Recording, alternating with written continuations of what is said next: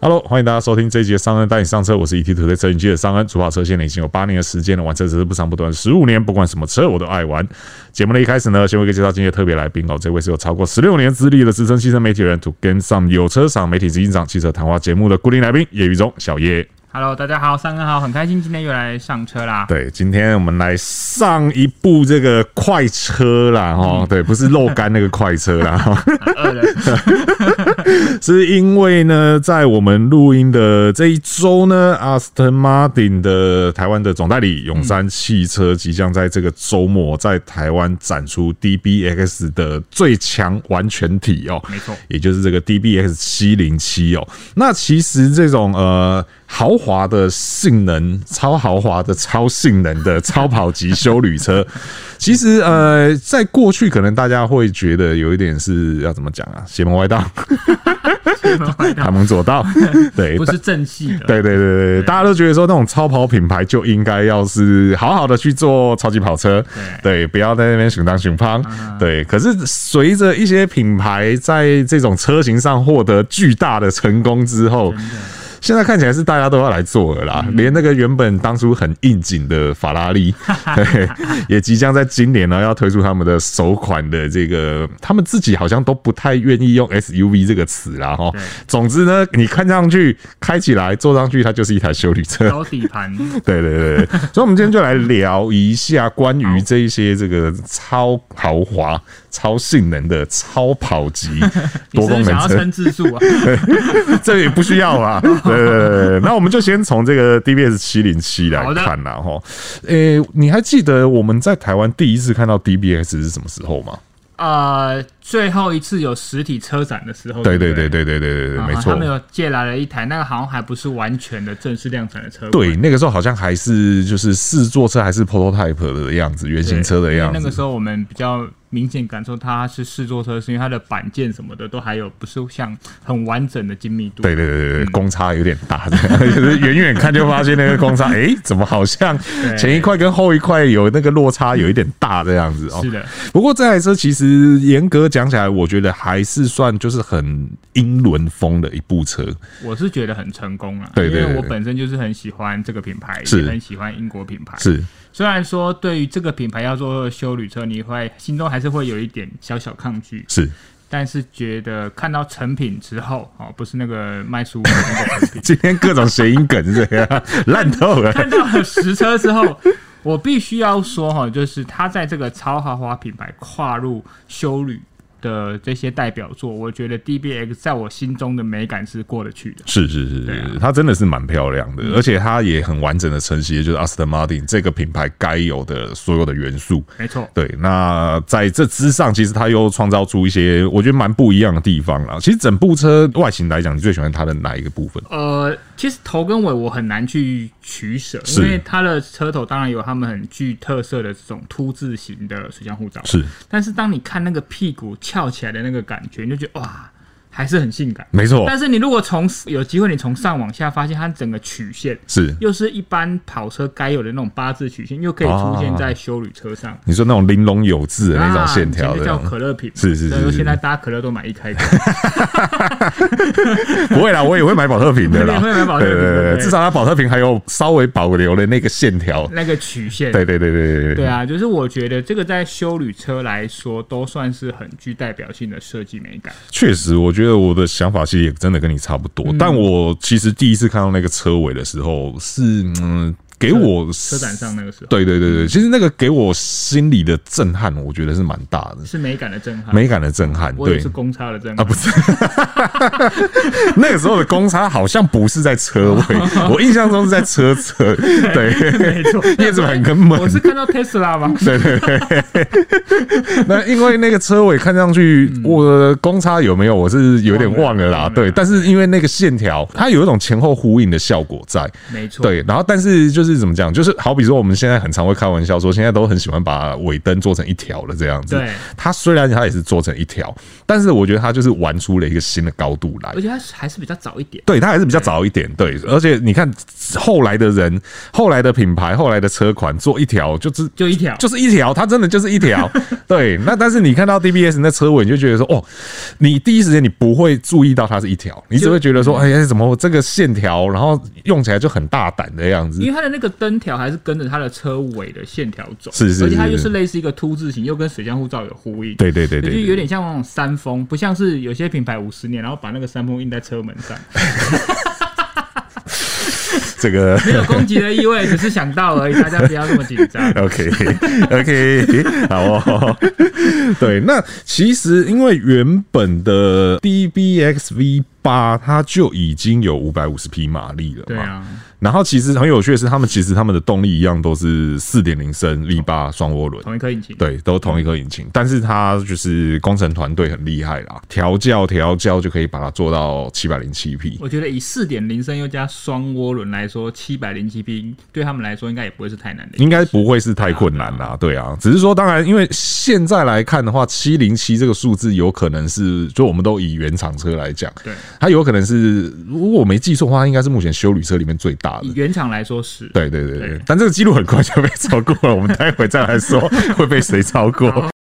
的确是陪伴台湾人成长的经典名号哦。现在这款国民机车呢大进化了哦，S&M 推出全新改款的迪爵一二五哦，跳脱平庸朴实的外形设计，搭配四种车色选择。谁说国民车就一定要像穿制服一样无聊？三十七点五公升超大车厢，加上轻松放下七百 CC 饮料的自备架，东西再多也能够轻松从容收纳上路哦。六百八十九 m m 长坐垫搭配七百五十五 m m 的低坐高，就算是小朋友也能够轻松上下车，无论高矮胖瘦都能舒适乘坐。车重减轻十一公斤，搭配超省力中柱，旅行骑士也能够轻松驾驭。与日本精品共同全新开发的 E ENMIS 强化双火星塞点火系统，让全新 Duke 迪爵有着超神的六十三点九公里每公升的一级油耗哦。一桶油从台北骑到高雄，轻轻松松，同时动力表现也没有缩水，缴出同级最强的一点零六公斤米扭力。而 ALEH E 零后仰悬吊 CBS 二点零联动刹车系统，更是让全新迪爵好骑、好坐又好安全哦。上市期间首购最低价只要五万八千五百元，有兴趣的听众可以前往全台 SOM 经销商体验实车。我们先来看它这个，它这一次调整到七百零七匹之后，它的零百加速缩短到三点三秒，是的，因为原本是四点五秒，哈哈，对，然后原本的极速二九一，哎，三点三秒是蛮惊人的，很惊人呢、你要想到这是一部修理车呢、这么大一台修理车而，且它的车重其实是两千两百四十五公斤，二点二吨，对，已经已经破二点二吨了。哇，啊，这种重量，然后你想想看，它那个你给它弹射起步的时候，那个冲出去那个气势， 其实是蛮惊人的。哎，你有在路上看过 DBX？你这样一说，我突然发现好像没有诶、欸你真的吗有看过吗其？实我蛮常看哦到的，哦哦，对因为你可能都是住豪宅 区，所以说比较常看到，这是合理我在豪宅的。区试车，对对对， 对，我还蛮常看到，而且啊，呃，你远看、是哦、很美，当你近看的时候，你还是会发现它的存在感其实蛮庞大的。是就像刚才讲，它其实是一个蛮巨大的存在，因为对我们平常看到 Aston Martin 都是很优雅、低低的、啪啪对的对这样对，对当你对看到 TBS 其实蛮巨大的存在，所以当它可以弹零到一百是三点三秒。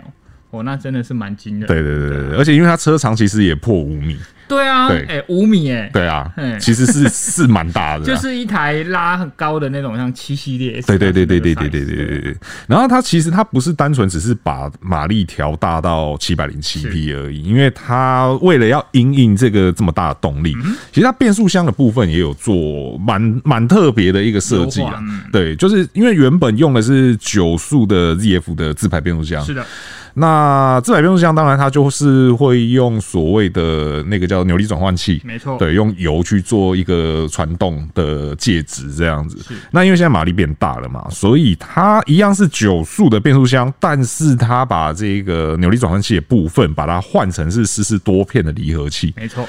这个也是蛮脑洞大开的，我觉 得。对，就是它本体一样还是九速自排，对只是说它把传动的那一部分去换成是用离合个漆片去做一个传动。嗯对，那它当然一来说，你的传输的效率会比较高，对然后动力的传传输也会比较直接一些。但是对，然后但是呢，你 的我就想要听你讲但是，想要听我讲但是对不 对？因为这个语气就感觉堆叠到要往下走了， 但是呢，这在工程上来讲是一大挑战。还是因为他都觉得这些的车主本身里累积的里程不会这么高。 这样讲大家应该听得懂。对，那我们的弦外之 音，这个大家应该可以理解啦。哈。对没有啦，这个其实你要说可靠性上会不会有问题，我觉得这很难说。而且因为它用的是十四多片，嗯对相对来讲，当然它也只能用十四多片啦。那个九九百牛顿米的扭力不是开玩笑的，应该干式的话干式应该是撑不了啦没。多久就会亮灯。对，而且因为他说他是十四多片离合器，但他没有说它是双离合。对，它只是单纯把那一个就是我们讲传动那一部分去做一个更换而已，对，然后让它可以去承受更大的扭力，那相对来讲它的流失也不会那么大，对，只是说啊，我还是会很好奇这样子的变速箱开起来那个感受和九速自排。就 ZF 会，因为我们知道 ZF 其实已经是一个很快的变速箱了，已经是跟我们传统自拍的那个感觉差蛮多。对对对对对对，我很好奇它换成四四多片离合器之后开起来会有什么样不一样的地我方。自己猜想应该会是它那个换挡的过程会比较强烈的、直接的顿挫，你说那种冲击感这样，嗯棒棒那种感觉，我觉得可能会比以前，毕竟它有扭力转换器那个感觉会有点差异。对对对对对对，因为如果是扭力转换器的话，它那个冲击感基本上会。很大一部分被扭力转换器给消弭掉，对。那如果说是离合器片，它等于是直接的连接，对啊那，你每一档在切换的时候，或许应该会蛮激情的啦。我听觉到那得个收音机噔 噔的声 音，配个音效，这个不用 Hans Zimmer，这个我来配也可以。 我们一定要这样子，一直对它的这个可靠性提出质疑 没有吧没。有没有质疑，没有质疑，只是我觉得我蛮我很心痛而已。 那它的电子宪法插入器也有去做一些优化啦，它的是全新配备的，然后中传比也有做一个调整。其实大家要有一个概念是说，因为修旅车的关系。所以，因为它车身就会比较高嘛，那再加上我们刚刚也讲了，它的重量其实是非常重的，对所以其实这种高性能修旅车，它反而会需要更多的电控配备，当然去做辅助也好，或者说给你更多的驾驶乐趣也好，又或者是说为了安全性的因素因也为好，它再怎样比，就是就算它可以再怎样强化，毕竟它的底盘、它的重心都是比一般这样动力输出一样的跑车来得高很多。是，所以你要让这么高重心的车，除了直线，不止崩直线，对不对？对你还是会有一些弯道嘛，是是甚至你在是高速切换车道，重心转换都比较高，所以我觉得对于悬吊、电控那个都会更高的挑战。是是是是，所以说其实像悬吊的部分，它也还是用了这个所谓三三仓式的气压悬吊，对他们就是还是喜欢用气压悬吊。那当然，气压悬吊好处是说它在呃调整上，对就是我只是电控的部分的调整，它有比较大的宽容度。就比较多的克制化的机对会。对对对对，你要你可能一个模式，然后可以让你开得很舒适对，然后切到另外一个模式的时候，它也可以变得相对来讲是比较硬派的。家人下车的时候，你一个人开的时候，对对对就可以恢复它的本性。对对对，而且还有一个更重要是说，在主动介入的方面，嗯就好比说我们可能转弯到一个极限，侧倾太严重的时候，对它气压式的是有机会去做一个修正。对嗯对对对，把这个车子给撑回来。对，就像小月讲的，这种高重心的车，其实转下去的时 候是蛮可怕的。对对对对对，尤其是你不知道它会沉到什么程度的时你要候等。它沉一下。对对对对对，对那个其实是蛮蛮刺激的一件事情。 对，所以因为这个 DBS，我们录音的当下，我们还没有看到实车啦，DBS 七零七。对，那只是说我们就从这个账面数据上来跟分析嗯大家分析一下啦，因为毕竟我觉得 这种车子确实是你要怎么说？我觉得它这就是一个很冲突的存在啊。对就是既有修旅车的，你要说实用性也好车格，对车格也好，舒适性也好，然后又有一个这么夸张的动力输出，嗯对这种东西开起来真的是会让人很好奇，嗯它会是一个什么样子的表现？ 不知道之后有没有机会开到啦？希望对啊，希望有机会，你应该就很希望能够开我到我。一直是他们家的粉丝，嗯对，因为我上次开到这样子等级的车应该是 Urus， 啊，其实我也是，你对，也是嘛对对对对，所以但你还是会觉得蛮佩服，就是因为你本身对于这种高性能修旅车。你知道它是高性能，但是因为它它毕竟还是修旅车，是是是哦所以你心心中大概会有一个谱，就是说，呃，我知道它的承度大概到可以什么程度。是是是那乌罗斯还是有让我们蛮惊艳的，是是对啊，是所以我觉得对 DBX 的期待也是蛮好的。是因为其实如果要认真讲起来的话，这种超豪华品牌的高性能修理车的烂伤的开启者，应该可以说是乌鲁斯啦，嗯，可以这么说吧呃，。对，就到这个等级的对话，对对对对对啊对对，对当然你说像那个呃，可能往下的话，我们有玛莎拉蒂啦，然后可能有像保保时时捷啊，对对而且对，那个已经变买菜车了，对对对量对太大了，对，而且因为毕竟那个是豪华品牌，对对，还不到就是我们这个超豪超豪华华品牌对对对，其实看价格你就知道了啦，对，就是对啊基本上将近千万，那个就是超好。对对虽然说 DBX 一般版本啊对或者是 Urus 都在接近一千万，啊对对对对但是你不可能就是这个价格，你是一定会东选西选嘛，是是是对是通常都是八位数的啊啦。是是是，而且我觉得 Urus 的那个定价，就台湾的定价也是 非常的有趣，九九九嗯点对点八，九对对呃，九九九点八 九，啊对对对对对对对，就是反正怎么样，你就是弄一下，一定是破千啦，对啊对啊，肯定是破千。但是我们换个角度来讲，它其实哎、如果跟小牛 Dash 二来比的话，他们谁便宜啊？呃好像差不多，是不是？还是 Urus 便宜然。后 Urus 还是便宜嘛，对对对对，所以这是刚刚本来想讲，这是大家离蓝宝经理最近的距 离，可是听听说啦，是这我也不确定。是就是你要买这个车型，当然，如果你今天都不是 Lamborghini 的车主，是你要买 Urus 的话，啊，因为毕竟这个真的是卖的非常好，是所以一般来说好像都要等蛮久，除非你原本就已经是他们跑车的车主的车主的话，你可能可以快一点。优先权会高一点，对不就对是？现在像买精品都要配货一下，是啦，是啦，是啦，嗯是啦，是啦。那因为它之所以说它开启了一个烂伤，是因为其实到现在 Urus 已经占了 Lamborghini 全品牌的销量一半了吧？ 而且听说是哦，他们现在现在手上在等车的订单是七成都是在等 Urus，是我相信是对对啊，嗯这我相信是对。那 Urus，诶，你那时候开的时候是在道路上还是在赛道上？道路哦，你是在道路，我是在赛道，你是在赛道对对对对嗯，那你那时候在道路上开，你的感觉是怎么样？其实我心中一直在把它 跟凯宴 Turbo 做比较，啊因为说真的啦，我们开天窗说明话，就是它原本就是同家是基础架构是嘛，是是但是你还是会觉得它还是有多少一点点意大利的味道。是所谓的意大利味道就就在是于会说，坏，没有，我那些事都很好哦， 你不要害我。没有啦。其实 Lambo 我们开那么多台，嗯就是都没有遇过，就是所谓的意大利浪漫。这个我要先解 释，因为我前两天才刚开过小牛。羡慕，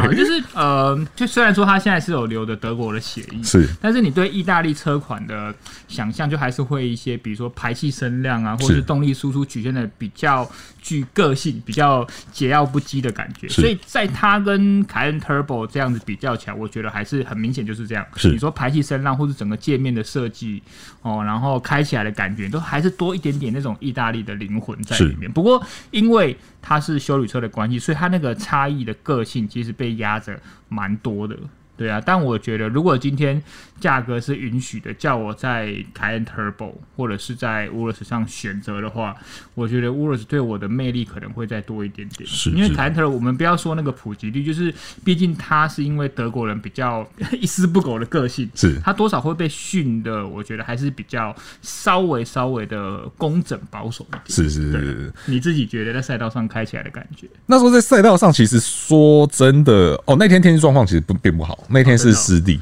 对，所以其实那个又更考验。对然后那一天在前面带的是谁？我想一下，是是陈亦凡还是林柏恒？我有点忘了，反正应该是他们其中其中一个人。啊，这两个都带的不会慢了、啊。，啊对，这两个都是带的不慢的那一种，所以我。车上安全车应该是没有后照镜。对对对对对对对对，那因为我我我上礼拜开小牛，前面是陈一凡带的，哦对是陈对一凡对对，带然都是后很快对，然后轻轻松松让我打破了人生的 PB 力保哇 PB，、哦，对，那那个时候乌鲁斯那一天就下着雨嘛，那。其实，因为过去我们都会讲说修理车高重心啊，然后车重比较重啊，也确实，因为乌鲁斯的车重也是超过两吨一。随便对，那呃，在单一弯道的时候，你你会有点惊讶于说它这么重这么大台，然后但是劈进去，然后整个稳定性都还是非常好，嗯而且不会像我刚出现我刚刚讲的那种，就是你不知道它要沉到哪里不去知。道沉多久。对对对，它的支撑性还是非常的好对。那当然，六百五十匹的马力也不用多说了，那个踩下去基本上就是随传随到了，你甚至还要担心马力太多。对 对对对对，但是有一个情况下就会让你察觉到，会让你打回现实，你会发现说，嗯，它是一台修理车，就是在连续弯道的时候。哦，对，这没办对法，，因为我们那时候开的时候，力宝还是二十一个弯道对，所以它后直道那一边的 chicane 只有一个嗯而已。对，那即便只有一个，下着雨进去，因为你会你要先向右，对嗯然后再向左，再向右嘛，对不对？向右向左的时候，我就开始觉得，嗯，好像哪里不太对。嗯然后等到我再往右的时候呢，我的车头跟车尾已经在跑不同方向 了。然后前面，因为前面的教练车是我记得他们那是开小牛在带吧，啊对，那小牛当然过那个弯，一定即便是下雨，一定也是轻轻松松啊，对，因为毕竟就重心那么低嘛，对。可是 那开着那个两吨一的乌鲁斯，在那个雪看 那个摇起来，然后车头车尾跑不同方向的时候，我着实慌了，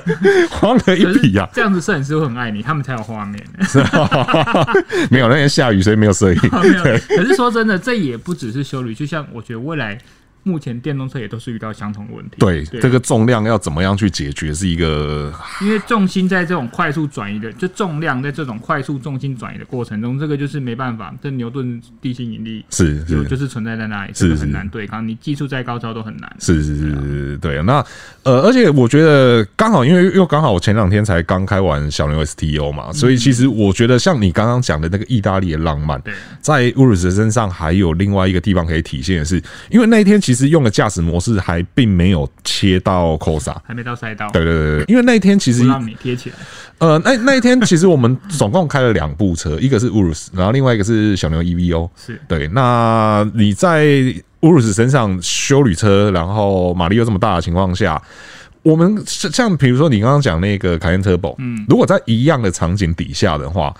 我在猜它的电控应该不会允许你有那么大的滑动量，嗯哼，对，它应该会早早就把动力就收掉了对，然后甚至是说用一些就是车身稳定控制去把你的车给拉回来对。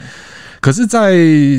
兰博基尼身上，不管是乌鲁斯也好，或者是小牛，anyway，我开过的每一台，我觉得那个电控，即便你今天是在这个 Strada，就是、或是就一般模式底下，它都会允许你有很大的滑动量。我懂。对，然后你就是如果说比较快的进入弯道，你随时要保持一个很高的专注专度，注度对，然后你随时可能要去做反打、去做修嗯正、去做救车的动作。但其实如果说你胆子比较大一点，你再让它多滑一点，其实你就会发现到它还是有在介入，它还是有在救，只是是不会那它么暴力对，而且它是让你滑，嗯然后边滑边救。对对对，不像其他的车就是哦，哎、有危险不行。这个对，就是意大利人跟德国人的差别。是是是还是是是意大利人在喝咖啡忘 了装。哎、这台车电控这台车有人要装吗？应该不用吧？啊，我先喝对咖啡 好了。先来一个 espresso，对，先喝想了再上。对想一下， 下一下一台，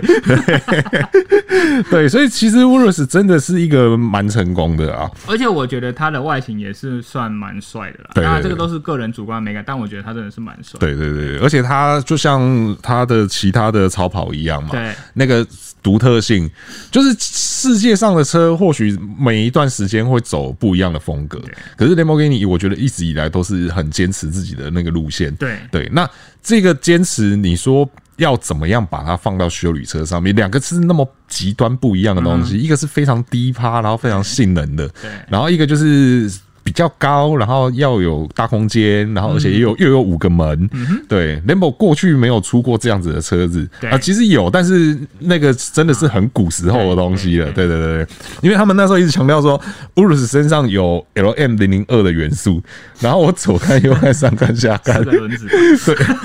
或者说五个门， 对，可能只有这这直线条啦。对对对对直线啊对条对，可能只有这些东西是相同 的，不然我那时候看了半天，我想说他一定要找一些历史的东西来讲，啊，是啦是啦是啦代，表我们比如说四轮驱动啊或什么的。对对对对对，我总不能说横空出世做了一台车，然后没有故事性这样，嗯对，因为集团的资源优势，因为修理车比较好 卖。对，那当然，因为毕竟它也出了算就是时间稍微有点久了，嗯那目前是也还没有听说有改款的消息或是 什么卖，成对。这样了，不用改了。对，可是因为我觉得就是呃，他现在压力可能会越来越大。嗯，对，一来是说，当然你说 DBS 七零七对嗯已经马力超过它了，做到七百零七匹了。当然操控表现怎么样，我们不晓得。对，或许它在操控上，乌鲁斯还是会比较有优势一点。嗯但是另外一个就是我们刚刚前面讲到的，原本抵死不从。不做修旅车的法拉利，对也已经确定今年九月要推出他们的新车。是的对我突然忘记怎么念那个那个那个名字有点拗口，对，Pro 上轨吗？我记得好像是这样子吧，还是怎么念？没对关系，反正它是意大利语啦，对啊，因为这个真的是很难。对对嗯我我开路前我有稍微听了一下怎么发音，但是说真的，我我是觉得听起来好像有点哪里不太合理。 等到它正式发表的时候，我们再来听听原厂怎么念去。听记者会他们怎么讲就怎么。对对对对对对对对，那因为我这个是用翻译软体翻出来的啦，啊所以我觉得那个我觉得那个听起来真的我自己是觉得怪怪的。对，那为什么我会说压力大？是因为呃，你 DBS 七零七马力超过了乌鲁斯，那我们说操控不知道嘛，对不对？但法拉利接下来这个这台新车，它更疯狂，是马力更大，疯狂到什么程度？它它要装 V 十二。哦，那那真的蛮值得收藏，因为 现在没有什么 V 十二可以买了。对，而且就是坚持自然进气嘛，对不对？因哦为你看它的那个跑车已经很多都是涡轮动力了，对啊对。那可是它在修理车上面，它要就是大家都还在用四点零 V 八双涡轮，嗯对，听起来好像很合理、很现在的设定。法律说我不要，我要用 V 十二， 可是这很很吊诡，就是一般来说都会用这种卖比较主流的来做一些油电的版本，是是是然后来去补偿他们纯跑车的一些碳排的规则。是。就他们现在就是反过来，因为会不会是因为那个啊？他们都是年年销量万台以下的一车万厂，辆以嗯下，啊对他们好像比较没有这件事情就是没有，或者说他们比较相对他们那个限制是没有那么确实是有一些优惠啊，对对对对对但是这样子意思就是，你以后要纯正的纯汽油、自然进气 V 十二，在法拉利找上这些元素，你只能买修理车。啊，对哦现在世界好难懂。 对对对对，对，现在这个世界很难理解这样子。对 V 十二引擎，然后它的那个动力是说跟那个八一二 Super Fast 很接近嘛，哇哦，，对，所以难怪还说要变最强了。对，然后它的马力，因为我们刚刚讲嘛，DBS 七零七就是七百零七匹嘛。这个法拉利这一台应该没有意外的话是八百匹起跳， 神经病啊！修理车八百匹起跳是什么概念啊？ 对啊，那因为法拉利的操控，我想我们就应该也不太需要去质疑啦。对对啊，我是还没开过啦。对，法拉利我是还没开过。哦，OK 对对对对对，但我想应该是不需要去质疑它啦。嗯对啊，因为相较于来讲，反正超跑品牌里面，你要说。真的要以操控为建厂的，不是 Lamborghini，大概就是法拉利吧。嗯，对啊。你说其他的，或许它可能还比较，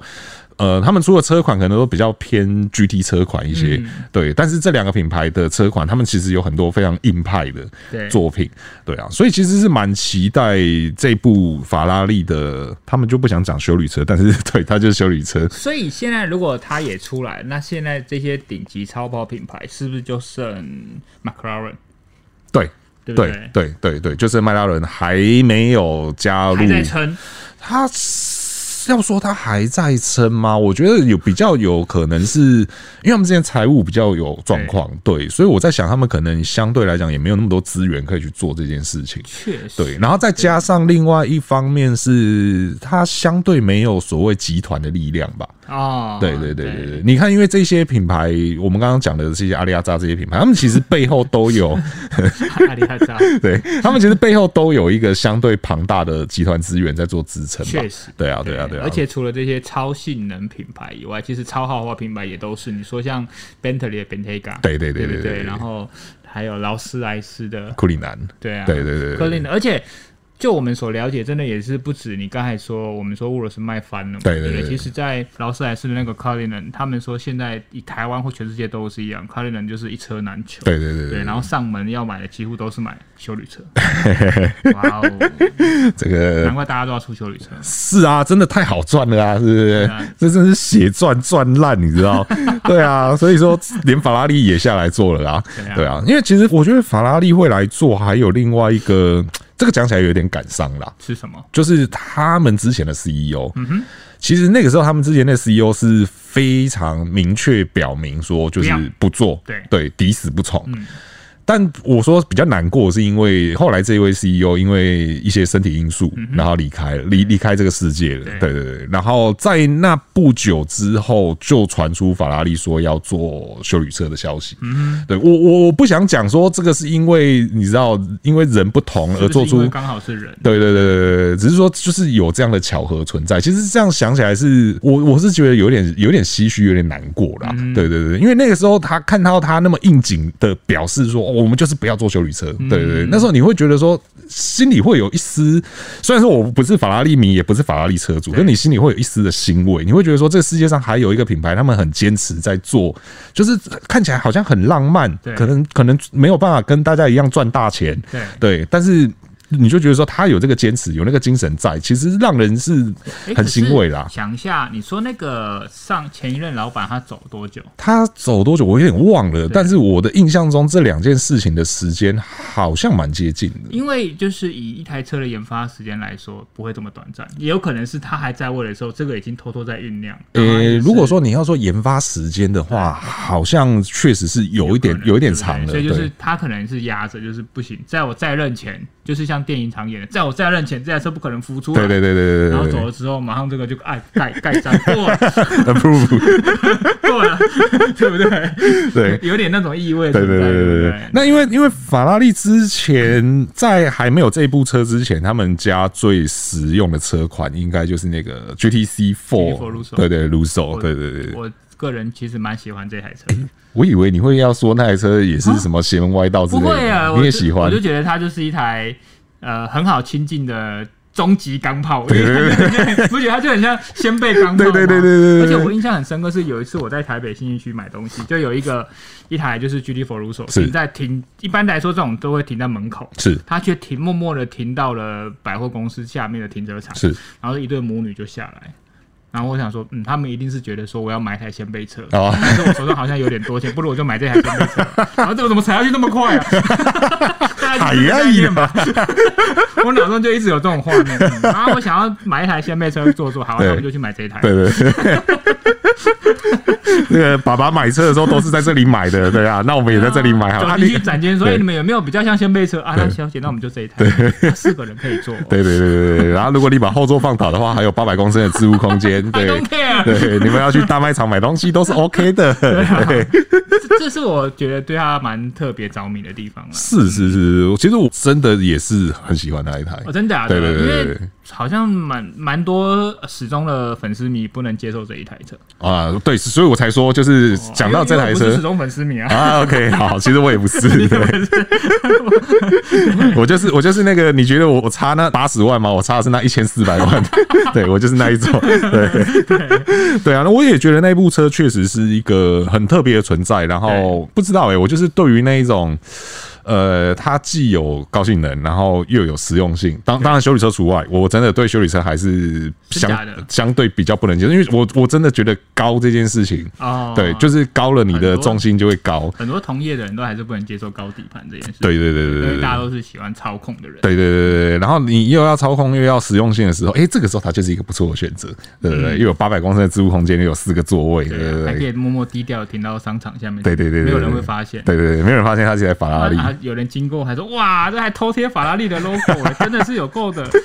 结果发现，那、啊、我就法拉利、啊。我就法拉利本人呐、啊怎么了吗？ 没有，因为会讲到 GTC Four Lusso，是因为除了说它是就是在法拉利里面相对是一个实用的车型之嗯外，有一个结有一个传闻是说，当修旅车这一台车出来之后这一台车就会， ，GTC Four Lusso 可能就会消失。对啊，对对就对会对有对对，这个我们以后买不到了怎么办？ 对好吧，买中古贷三十年， 当房子在贷有没有？还可以代代相传，对不 对？对，呃搞不好搞不好我们的小朋友以后要开车的时候，已经没有加油站可以加油了，也说不定。都都是对充电的。对对对，这个几率相对也是大的。好对啊，好，所以这个就是今天我们来跟大家聊一下哦，这个打打嘴炮啦。 哈这讲了这么多台里面，其实我也只就只开过乌鲁斯而已啦。说哦不，定我们的那个听友很多人都开过，或对者对很多人对对都拥对有。对啊 g t Four Lusso 我家有两台，总共我们代号叫八， 两个人四加四。 对对对，对所以说如果说这个大家有开过，或者是说像我们一样就是对这些车都充满很多憧憬、很多想法的话，对对，或者说你们对这些车又有哪些看法的话，其实都可以在留言提出来，和我们一起讨论一下啦。哈。好，那以上呢就是今天的节目所有内容哦。那如果说觉得我们节目不错的话呢，请不吝给我们五星好评，这会给我们很大的鼓励。那如果说还没有订阅的朋友呢，请记得先订阅哦，这样在第一时间收听到我们最新的节目。那我是尚恩，我是小叶，我们就下次再见喽，拜拜